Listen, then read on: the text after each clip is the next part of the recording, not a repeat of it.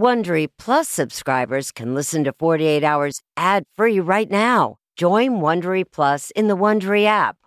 Need more true crime in your life? An Audible membership can solve that. Audible is the ultimate destination for thrilling audio entertainment. As an Audible member, you can choose one title a month to keep from the entire catalog. Don't miss The Serial Killer's Apprentice by Katherine Ramsland and Tracy Ullman. It follows the true story of how Houston's deadliest murder turned a kid into a killer in training. New members can try Audible free for 30 days. Visit audible.com slash 48 hours or text 48 hours to 500 500. That's audible.com slash 48 hours or text 48 hours to 500 500 to try Audible free for 30 days. Audible.com slash 48 hours. This spring, if you'd rather spend time enjoying your lawn instead of trying to keep it alive, there's good news. TruGreen is the easiest and most affordable way to get a beautiful lawn. All you have to do is water and mow, and they'll do the rest weed control, fertilization, aeration, and even some things you might not even think of. They'll do all of it, while you can do literally anything else. With TruGreen, you can have your lawn looking as good as a putting green. That's not hyperbole. TruGreen is the official lawn care treatment provider of the PGA Tour. TruGreen offers a satisfaction guarantee, and they have a verified best price promise, which guarantees you the lowest price with no compromise on quality. You do you. Let TruGreen do your lawn care. Visit trugreen.com to get the best lawn at the best price with the best people guaranteed.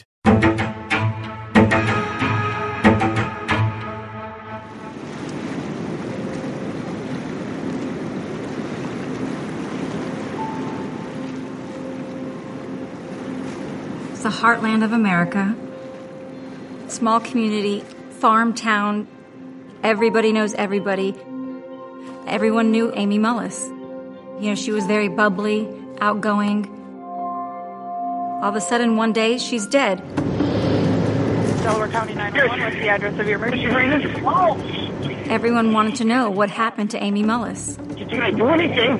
She just, I, there's nothing. Okay, what is your name, sir? Todd Mullis. Todd was straight shooter, tough man, hard worker, farmer. There's no pulse. There, there's no pulse. He calls 911. He's telling them that somehow some sort of accident happened to his wife. I don't know if she tripped. I don't know. She was halfway out the door. I sent my son over to check on her. And he yelled at me, and I ran over there, and she's laying there. Amy's body is face down. Sticking out of her back is a corn rake. She fell on a fork. I had to pull a goddamn fork out of her. Corn rake is a very sharp, heavy duty farm tool, nothing like a rake for leaves. It has four prongs sticking out of it, and they're typically very sharp. I just grabbed her and threw her in the truck with my son holding her. Okay, you're headed to the hospital and she's in your vehicle? Yes. Amy is sitting on her son, Tristan's lap, and Todd is en route to the hospital. You feel anything? Amy, Amy. Amy. She's not responding. The dispatcher says, Can you pull over? And so he pulls over on the side of the road. Sir, do you feel comfortable doing CPR? I can try. I'll try anything. Okay. He attempts to lay her down flat on the seat and he's pumping her chest, hoping to get her responsive. One, two. One, two. One, two. One, two. Come on, just spawn. She's cold. Come on. Come on. Come on. Amy never regained consciousness. It was a, a death in a small town community. It shocked everyone.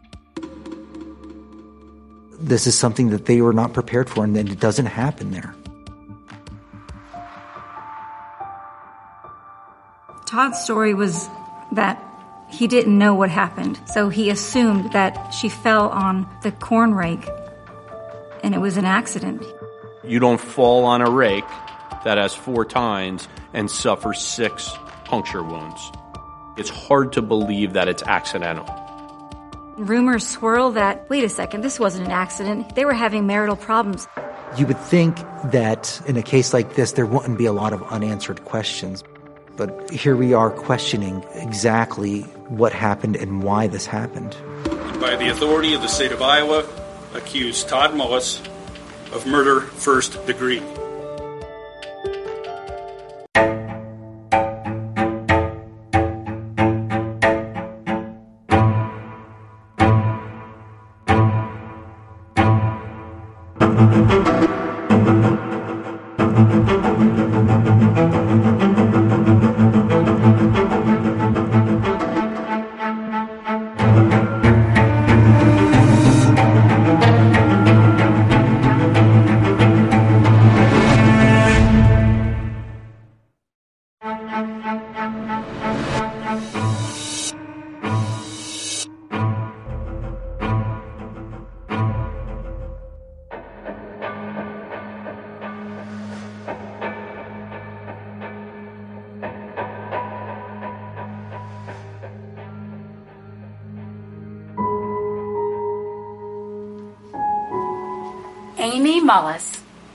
Was a young and beautiful woman. She was 39 years old. She was a daughter, a sister, a friend, and a mother to her three young children. In September of 2019, almost a year after Amy's murder, family and friends packed the Dubuque County Courthouse as lead prosecutor Maureen Hughes described what she says happened to the woman they knew so well. Amy had so much life left to live, but that life was viciously taken from her on November 10th, 2018. Taken at the hands of this defendant. Amy's husband, Todd Mullis, the hardworking farmer who many saw as a devoted father to Tristan, Taylor, and Wyatt, was on trial for first degree murder. This brutal, senseless murder happened in a town called Earlville. Amy was found in this red shed on the family's hog farm by her 13 year old son Tristan. She was face down with a corn rake sticking out of her back. Amy Mullis was viciously and deliberately murdered. From the start of the trial covered by Court TV, Todd Mullis's attorney, Gerald Feuerhelm, agreed with prosecutors that Amy had been murdered, but argued it wasn't Todd who killed her. I believe that you will find that there's a reasonable doubt about Mr. Mullis's guilt. There's no way that Todd could have killed Amy. He did not have the opportunity to do this. 48 Hours hired legal experts Daniel and Dina Neshwat to look at the evidence from the defense point of view, and Matthew Troiano to look at it from the prosecution's perspective. This is not a random third party. This is not a long distance gunshot. This is up close and personal. As serious and brutal and violent as it comes.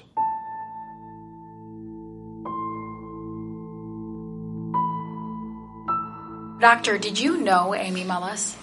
I knew her as a nurse in the emergency department. Uh, Dr. Craig Thompson was on duty the day Amy was rushed to the hospital in Manchester, Iowa, where she once worked as a nurse. Shortly after arrival at the hospital, I uh, understood that Amy Mullis had been pronounced dead. The first thing that Thompson, the medical director of emergency services, was told Amy's death was a freak accident. Amy had been injured falling on a, on a corn rake that was upended. Thompson is also a medical examiner, and he needed to make sure her injuries matched that story. Did you notice any or observe any injuries on Amy? Well, notably, she had six puncture wounds across the back.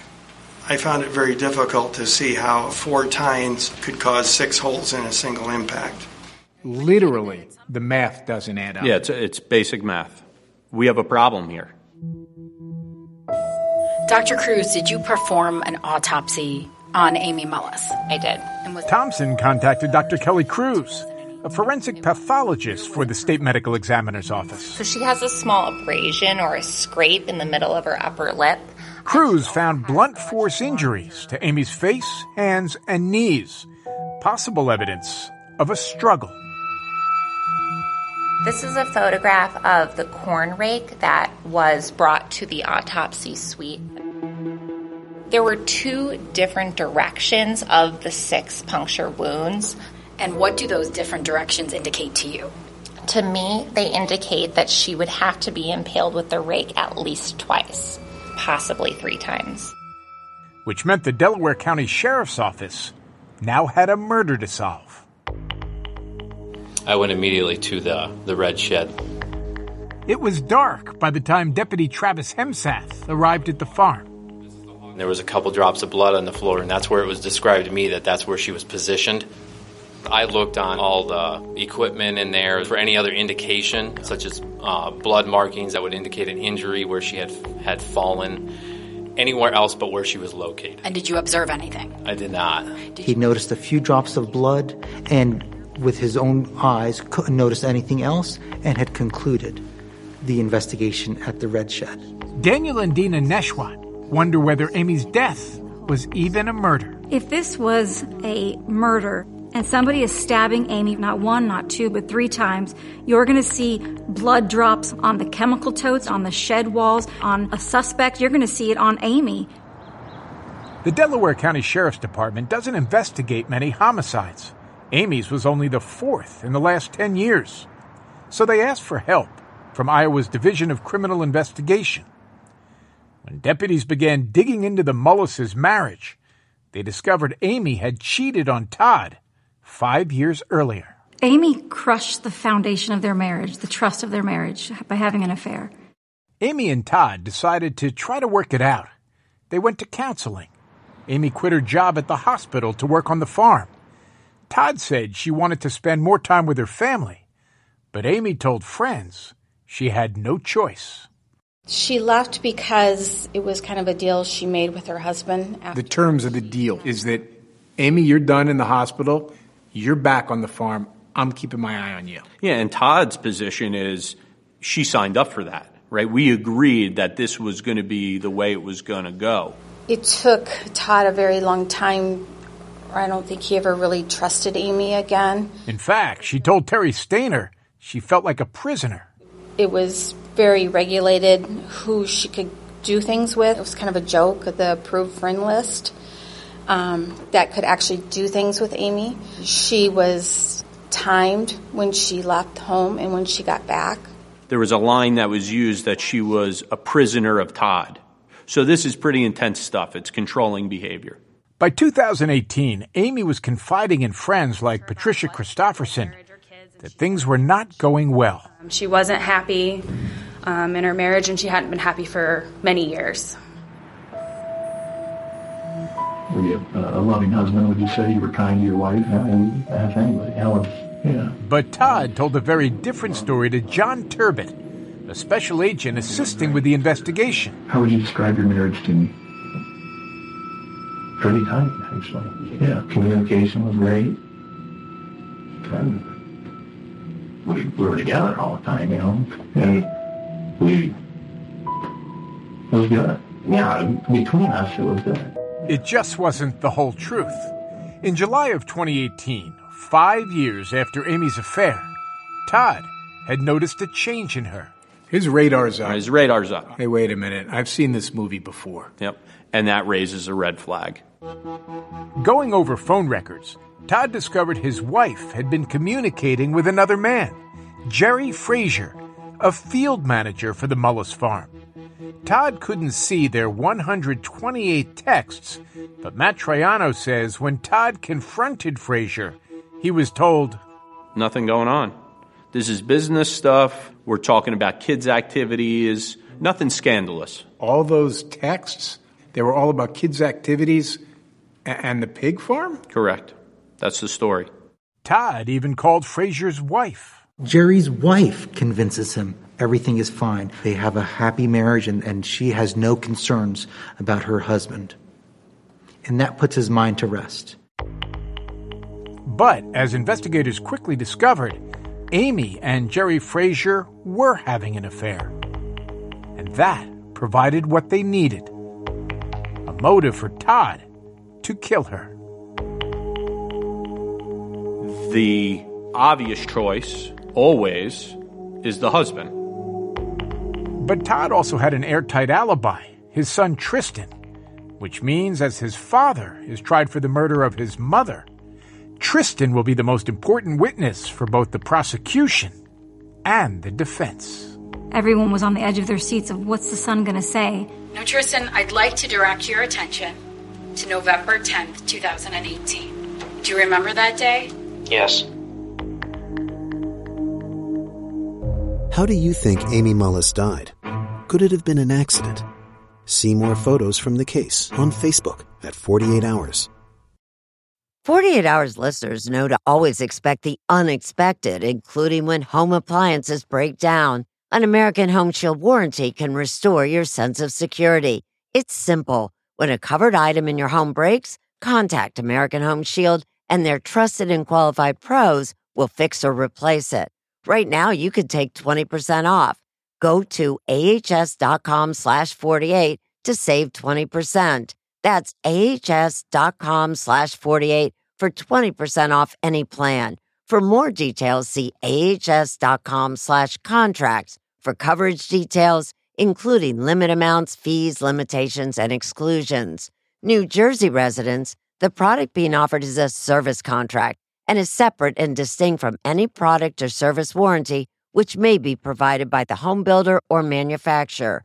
American Home Shield. Don't worry, be warranty. A sense of safety is important to everyone, and that's why I want to talk to you about SimpliSafe.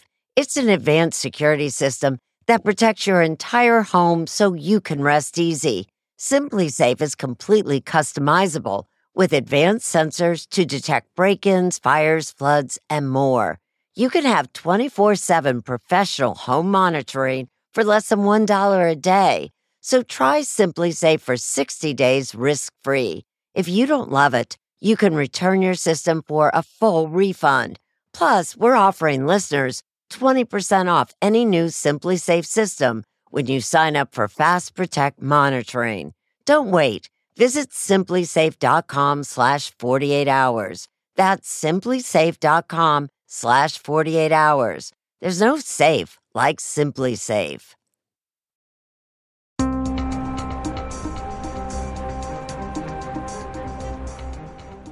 Please be seated, everyone. One of the most anticipated witnesses at Todd Mullis's murder trial was Todd and Amy's 14 year old son, Tristan. We've chosen not to show his face. He testified via closed circuit TV. Do you swear that the testimony you give here today will be the truth, the whole truth, and nothing but the truth? Yes, Your Honor. Everyone knew the stakes. From the first moments of the investigation, Tristan had provided an alibi for his father. Legal expert Matthew Troiano says Tristan told police. Hey, I'm with my dad, right? We did, I didn't I didn't lose sight of him. I'm with my dad the whole time. He may not know it, but he's alibying his father. If they are together the whole time, then he can't be assaulting his wife and killing his wife. With the monitor facing the jury, Tristan spoke of the close bond he shared with his dad. We would go hunting, fishing, um, go on a four-wheeler ride. We'd farm together, obviously. The two often worked together on the farm. On the day Amy died, the two younger kids stayed in the house while Amy joined Todd and Tristan in one of their large hog barns. It's kind of an open barn, about about a hundred, about a football field long. Tristan described the division of labor. He was setting up portable heaters, anticipating a delivery of piglets to the farm. Todd was setting up equipment that provided water to the pens. Amy was cleaning the lights. So she would get on a bucket, a five gallon bucket, and then she would reach up to these uh, the light bulbs in the ceiling. So she would clean those out. Everything seemed fine until Tristan noticed something was off with his mom. She said she was getting dizzy. She uh, kind of like had to, like when she got in a bucket, she had to hold herself from falling off, and she got down and her legs. She was kind of shaky. Tristan was worried. Four days earlier, Amy had undergone an outpatient medical procedure. This was her first time out of the house. I think I remember saying, you know, are you alright? Do you need help cleaning them? And then Dad kind of asked the same thing. She just said, no, like, I'm fine. But a little while later, Amy suffered another dizzy spell. According to Tristan, Todd became concerned. He said, I really don't think it's wise for you to stay out here because, you know, I don't want you falling off and getting hurt. Tristan testified that Todd wanted Amy to go into the house and rest, but asked if on her way she could grab a pet carrier out of the red shed some 30 yards away from the front of the barn. Todd told her he would need it later to round up a litter of kittens to protect them from some heavy machinery he planned to use. He said, if you can get it to the shop, that would help, but if you just can't get it, then just leave it. We'll get it. Amy left. Tristan said he and his dad continued working together for about another hour and a half in the barn, then headed to an office at the front. That's when Todd looked out the window and saw the pet carrier was not where he had asked Amy to put it. So he just told me to get it myself. He asked you to go to the red shed to check on your mom. He asked to go check on her because, like, maybe we thought that she was still struggling to get it out, to get the pet cage, or maybe she just went in the house. So he just said, go check on mom. But he didn't, he told you to go to the red shed. Yes. When Tristan got to the red shed, he made the horrifying discovery. She was kind of on her hands and knees, face down. Did you see anything that was protruding or sticking out of your mom's body? Yes. What did you see? Uh, corn rake. What did you do? Um, I checked for a pulse on her um, neck and her arm. I uh, just kind of freaked out. My anxiety level was zero to 100 in about a split second. Tristan screamed for his dad. Todd arrived, saw Amy, and told Tristan to go get the family truck. And what was your dad doing then? He was helping mom out of the barn. Because the opening inside the shed was so narrow, Todd would later tell police he had to remove the corn rake from Amy's back in order to get her out. Todd then picked her up and carried her to the truck. Tristan gets into the passenger seat. Todd puts Amy essentially on top of Tristan and drives. Can you imagine the trauma Tristan must be feeling? His mother on top of him as they're driving away with these serious injuries? Yeah, massive bleeding. Yeah, it's it's terrible, right? It's terrible. Tristan described to the jury that as they raced towards the hospital, Todd dialed 911. I'm, I'm headed there. I'm about to. Okay, so you're headed to where? Okay, what's the hospital? I, I, oh, you're. I just grabbed her and I threw her in the truck. And he's frantic. He's excited. When he's on the phone with 911, the dispatcher says, "Can you pull over?" And so he pulls over on the side of the road. Do you swear and affirm that the testimony you give in this matter will be the truth, the whole truth, and nothing but the truth? Yes, I do. Go ahead and have a seat there. First to arrive at the scene was Deputy Luke Thompson. I saw a young man looked like he had blood on his coat, flagging me down as I pulled up. Thompson rushed to help Amy. She was unresponsive and er, not breathing, no pulse. She had quite a bit of blood on her, on her, on her clothes. And we put her on the ground, and I started doing chest compressions. While Deputy Thompson worked on Amy, he asked Todd what had happened.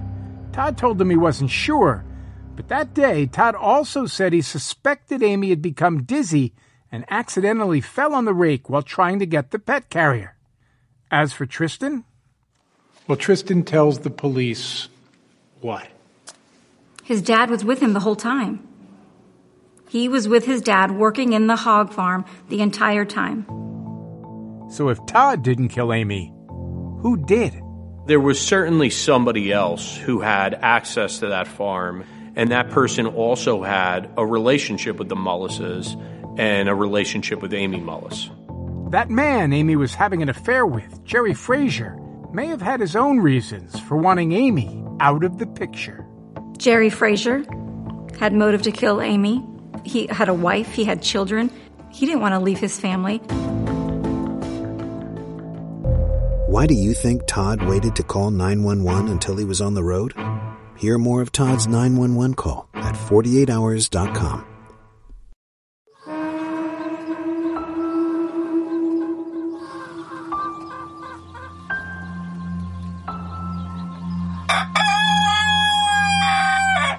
Amy often complained that Todd works too much. He preferred to stay home when she preferred to go out. You know, at some point, those opposites didn't attract anymore. And Amy sought attention elsewhere. The attention came from this man. State your name and spell it for the record, please. Jerry Frazier. Jerry Frazier, the married father of two, managed the Mullis's hog operation. And it's in that capacity that he meets Amy. Since she was the farm's bookkeeper, Matthew Troiano says it was normal for them to be in contact. And then it morphs into a personal, romantic, sexual relationship. Their affair began in late May of 2018. How often would you and Amy meet for this physical relationship? It just depended. I mean, it was everything was very short. It was maybe once a week, maybe more depending on just how it worked out. They would meet in secret, on the farm, on back roads, and occasionally motel rooms. Well, I think it was strictly or more sexual for Jerry than it was for Amy.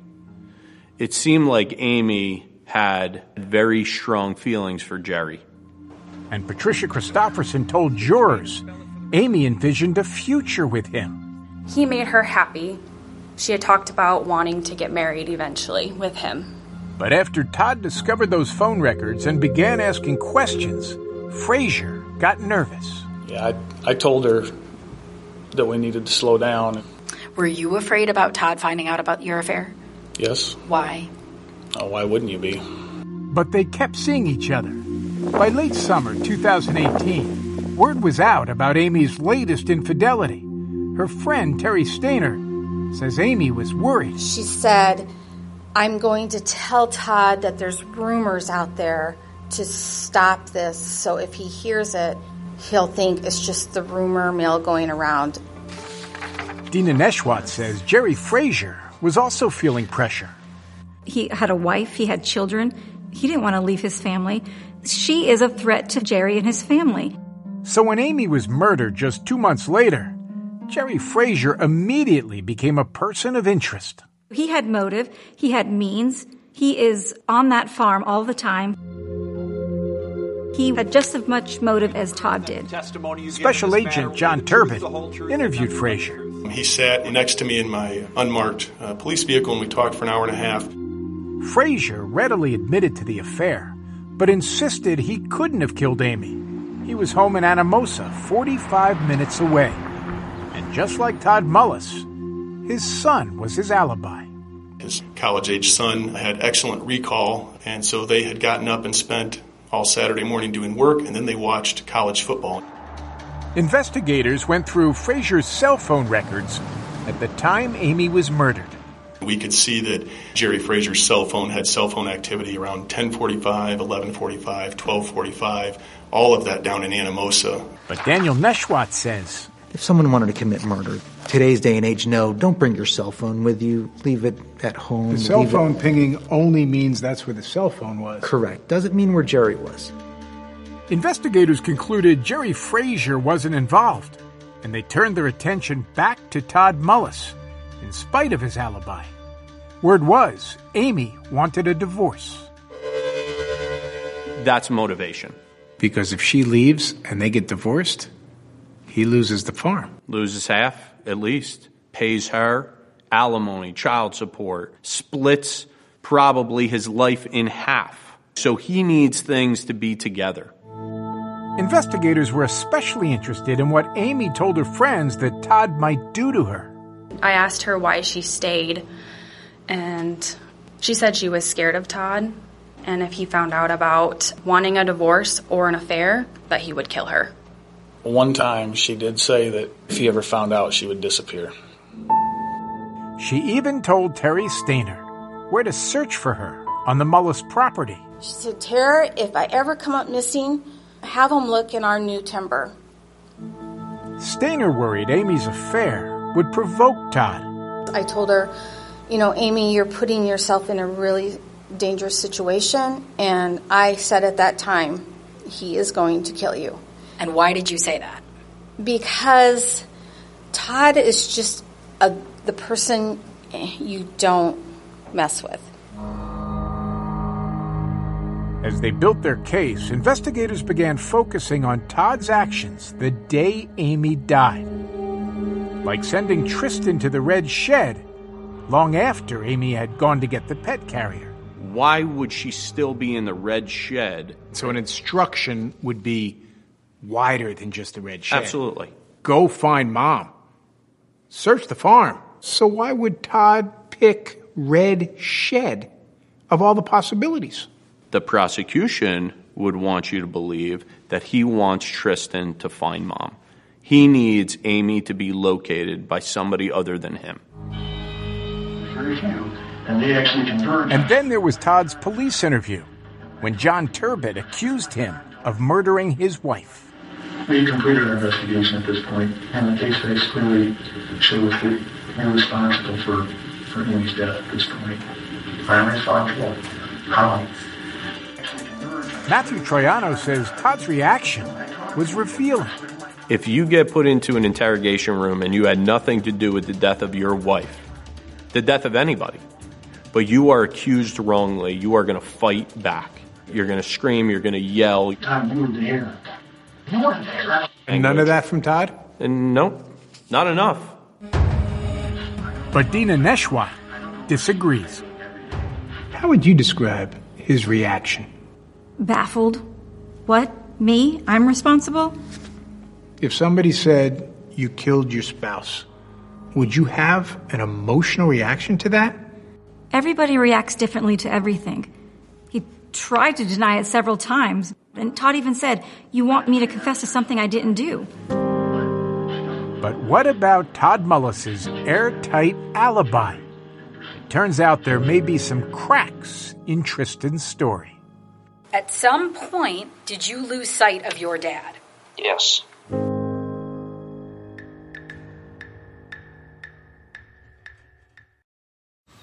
Man, that sunset is gorgeous. Grill, patio, sunset. Hard to get better than that. Unless you're browsing Carvana's inventory while you soak it all in. Oh, burger time. So sit back, get comfortable. Carvana's got thousands of cars under $20,000 just waiting for you. I could stay here forever. Carvana, where car buying meets comfort, meets convenience. Download the app or visit Carvana.com today. What makes a life a good one? Is it the adventure you have? Or the friends you find along the way? Maybe it's pursuing your passion while striving to protect, defend, and save what you believe in every single day. So, what makes a life a good one? In the Coast Guard, we think it's all of the above and more. But you'll have to find out for yourself. Visit gocoastguard.com to learn more.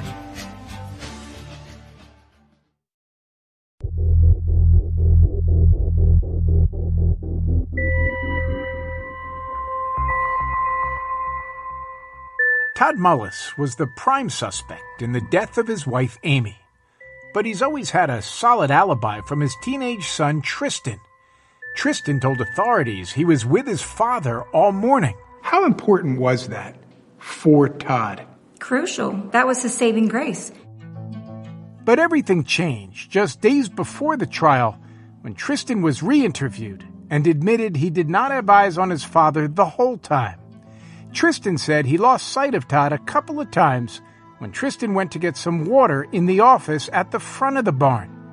Legal expert Matthew Troiano. This is not the situation that we had before where Tristan is saying, I'm with him the whole time. I have eyes on my dad the entire time. Correct. And once you don't have that, Game changer.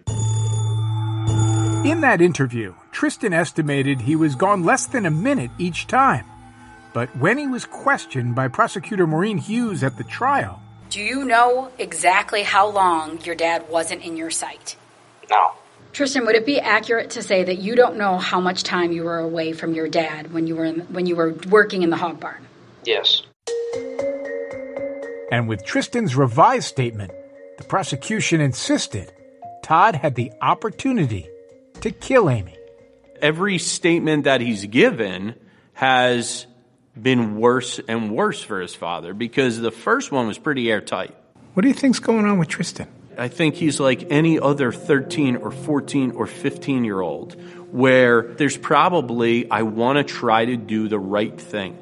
I want to try to maybe help my mom and help my dad. And, you know, that's culminated and he has to testify against his father. It's awful. But there was still room for doubt. Tristan said he never saw blood on Todd, and that at no point while they were working together in the hog barn did his demeanor change. What's more, Dina Neshwat maintains that no matter how long it took Tristan to get those drinks of water in the office, there was no way Todd had enough time to get from the hog barn to the red shed. To expect him to stab his wife with a corn rake not once, not twice, possibly three times, wait for her to make sure she's dead, and then come with no blood, no torn clothes, same composure as if nothing happened, it's not possible. Investigators didn't have any physical evidence linking Todd to the scene, but they did have electronics from the Mullis farm, including a security camera system. There's two vantage points for these cameras that look out over the property, one of which would have captured the area around the red shed, not inside the red shed, but around the red shed. And when investigators searched for any footage from the day Amy died, we were unable to find any video. But strangely, one of the cameras had a recording from the next day. Well, now that doesn't seem to add up. Do you think he deleted the footage? I think that the reasonable explanation is that he deleted the footage.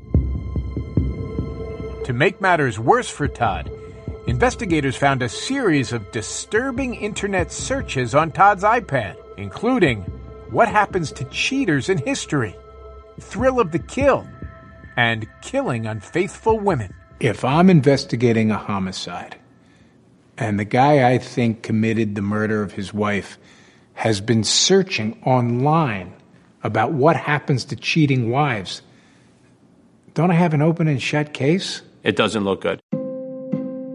With the prosecution's case laid out, all eyes turned to Todd, who took the stand in his own defense. Were you surprised that Todd testified? You know, his reactions and, and his actions and what he does and doesn't do are made such an important part of the case that the best person to explain that is Todd Mullis.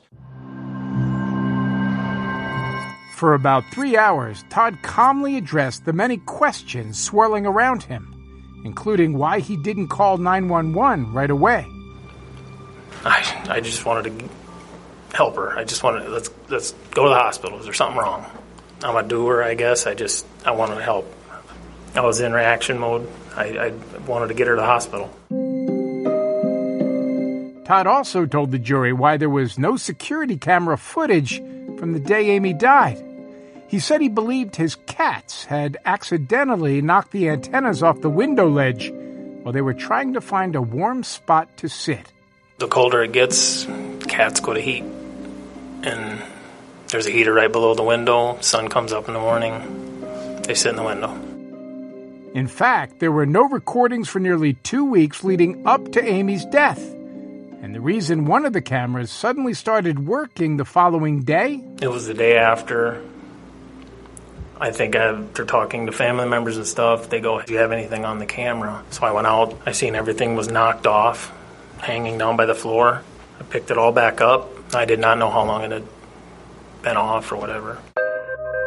As for those internet searches about cheating spouses, when defense attorney Gerald Feuerhelm asked Todd if he had done them, No, I did not. Do you know who did?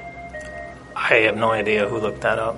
Todd said other family members used the iPad, including Amy. Have you ever searched for wedding dresses? I have never searched for wedding dresses. Did you ever do a Pinterest search?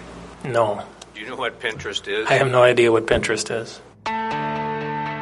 Then came the question everyone wanted to know. Todd, did, did you ambush your wife Amy in that shed that day and brutally beat her and chop chop her up with that corn fork? No, I did not. Do you know who did? I have no idea. In closing statements, the prosecutor left the jury with a final thought about Todd's motive. Why did he kill Amy? Because he didn't want to lose his farm? Because she was cheating? You might not like that Amy was having an affair, but that doesn't mean she deserved to die. As for the defense, The state has not proven a case against Todd Mullis beyond a reasonable doubt. The dots don't even remotely connect here. There was zero physical evidence linking Todd to anything that happened. with the week long trial complete, the jury was excused to deliberate and decide Todd Mullis's fate.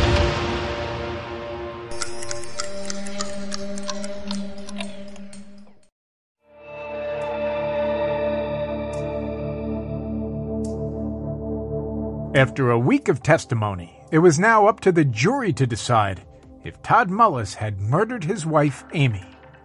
I think the question is this. Not so much is Todd Mullis innocent of doing this. I think the more critical question is did the state prove that he did it? This woman, who asked that we not use her name, was an alternate juror who weighed all of the testimony and evidence as she watched the trial. From where you're sitting, did the prosecution do a good job? I personally just wish that they would have been able to provide more forensics evidence. And some of the 12 jurors who went into the jury room to decide Todd Mullis's fate felt much the same way. This juror, who also did not want to use her name, said the jury was split going into deliberations. What was the initial feel? There was probably half at least that said he was guilty. And then the rest were undecided. There were some that had difficulty saying he was guilty when there was no witnesses. This was a big deal that you were basically sifting through circumstantial evidence and there was no witness to the crime. Yes, it was a serious a serious verdict to come up with. I am informed that the jury has reached a verdict. After roughly seven hours of deliberation, a verdict. We, the jury, find the defendant, Todd Michael Mullis, guilty of the crime of murder in the first degree. Guilty. Amy Mullis's family breathed a sigh of relief, and Todd Mullis subtly shook his head before being led out of the courtroom in chains. As this juror explained, the jury reached a consensus by going back through all the evidence. We talked about all the different scenarios it could have been, and it was we couldn't come up with a plausible explanation. But then we went back to Todd and all the points against him. It was a series of unfortunate events that just didn't add up. Starting with Todd's decision to take the corn rake out of Amy's back and drive her away to get help before calling 911. I didn't understand why he didn't call 911. And the fact that he chose not to, was that a big deal for you? Yes, I think he wanted to get her away from the farm. And she says Todd did not do himself any favors by taking the stand. To me, he seemed cold. He was a cold fish. You know, he was probably a man of few words, which a lot of farmers are.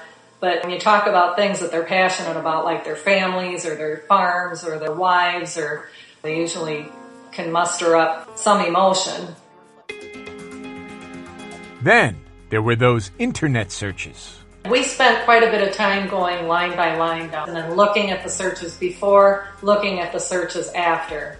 And we concluded that they, it was him. It wasn't just a crime of passion. He had premeditation. After being found guilty, Todd Mullis hired a new legal team and submitted a motion for a new trial as he awaited sentencing. So now the issue is going to become a legal issue of did he get a fair trial? Was anything done wrong that shouldn't have happened?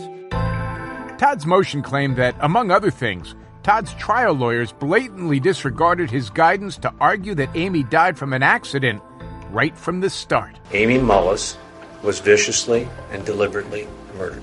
And when that happened, Todd wrote on a sheet of paper, What the F was that? The job of the defense lawyer is not to convince the jury that Todd is innocent. The job is to create reasonable doubt in the minds of the jury. He should never have closed that door. He should have left it open for the jurors to wonder well, was it an accident or was it a murder? Earlier this month, The judge ruled on the motion. As to the defendant's motion for new trial and motion in arrest of judgment, I will deny those motions in their entirety. We will go ahead and proceed with sentencing at this time. Before being sentenced, Todd Mullis took one last chance to address the court. I did not do this. Uh, this is supposed to be America where you shouldn't have to prove your innocence. I thought it was guilty until, or uh, innocent until proven guilty. I feel this is the other way around. And I was a faithful and loving husband. Mr. Mullis, for the charge of murder in the first degree, you are sentenced to life in prison with no opportunity for parole. Now, as Todd Mullis is left to appeal his conviction from prison, the ripples of Amy's death continue to be felt by all who loved her. This case is a tragedy all around. You have three beautiful children that not only lost their mother, they lost their father at the same time. What Todd Mullis did, if he did do this, is he acted selfishly in his own best interest to remove a potential problem in his life. But he didn't think or think enough about his three kids and all of the other layers of trauma that would result. Four victims, not one. Yeah. At least. At least.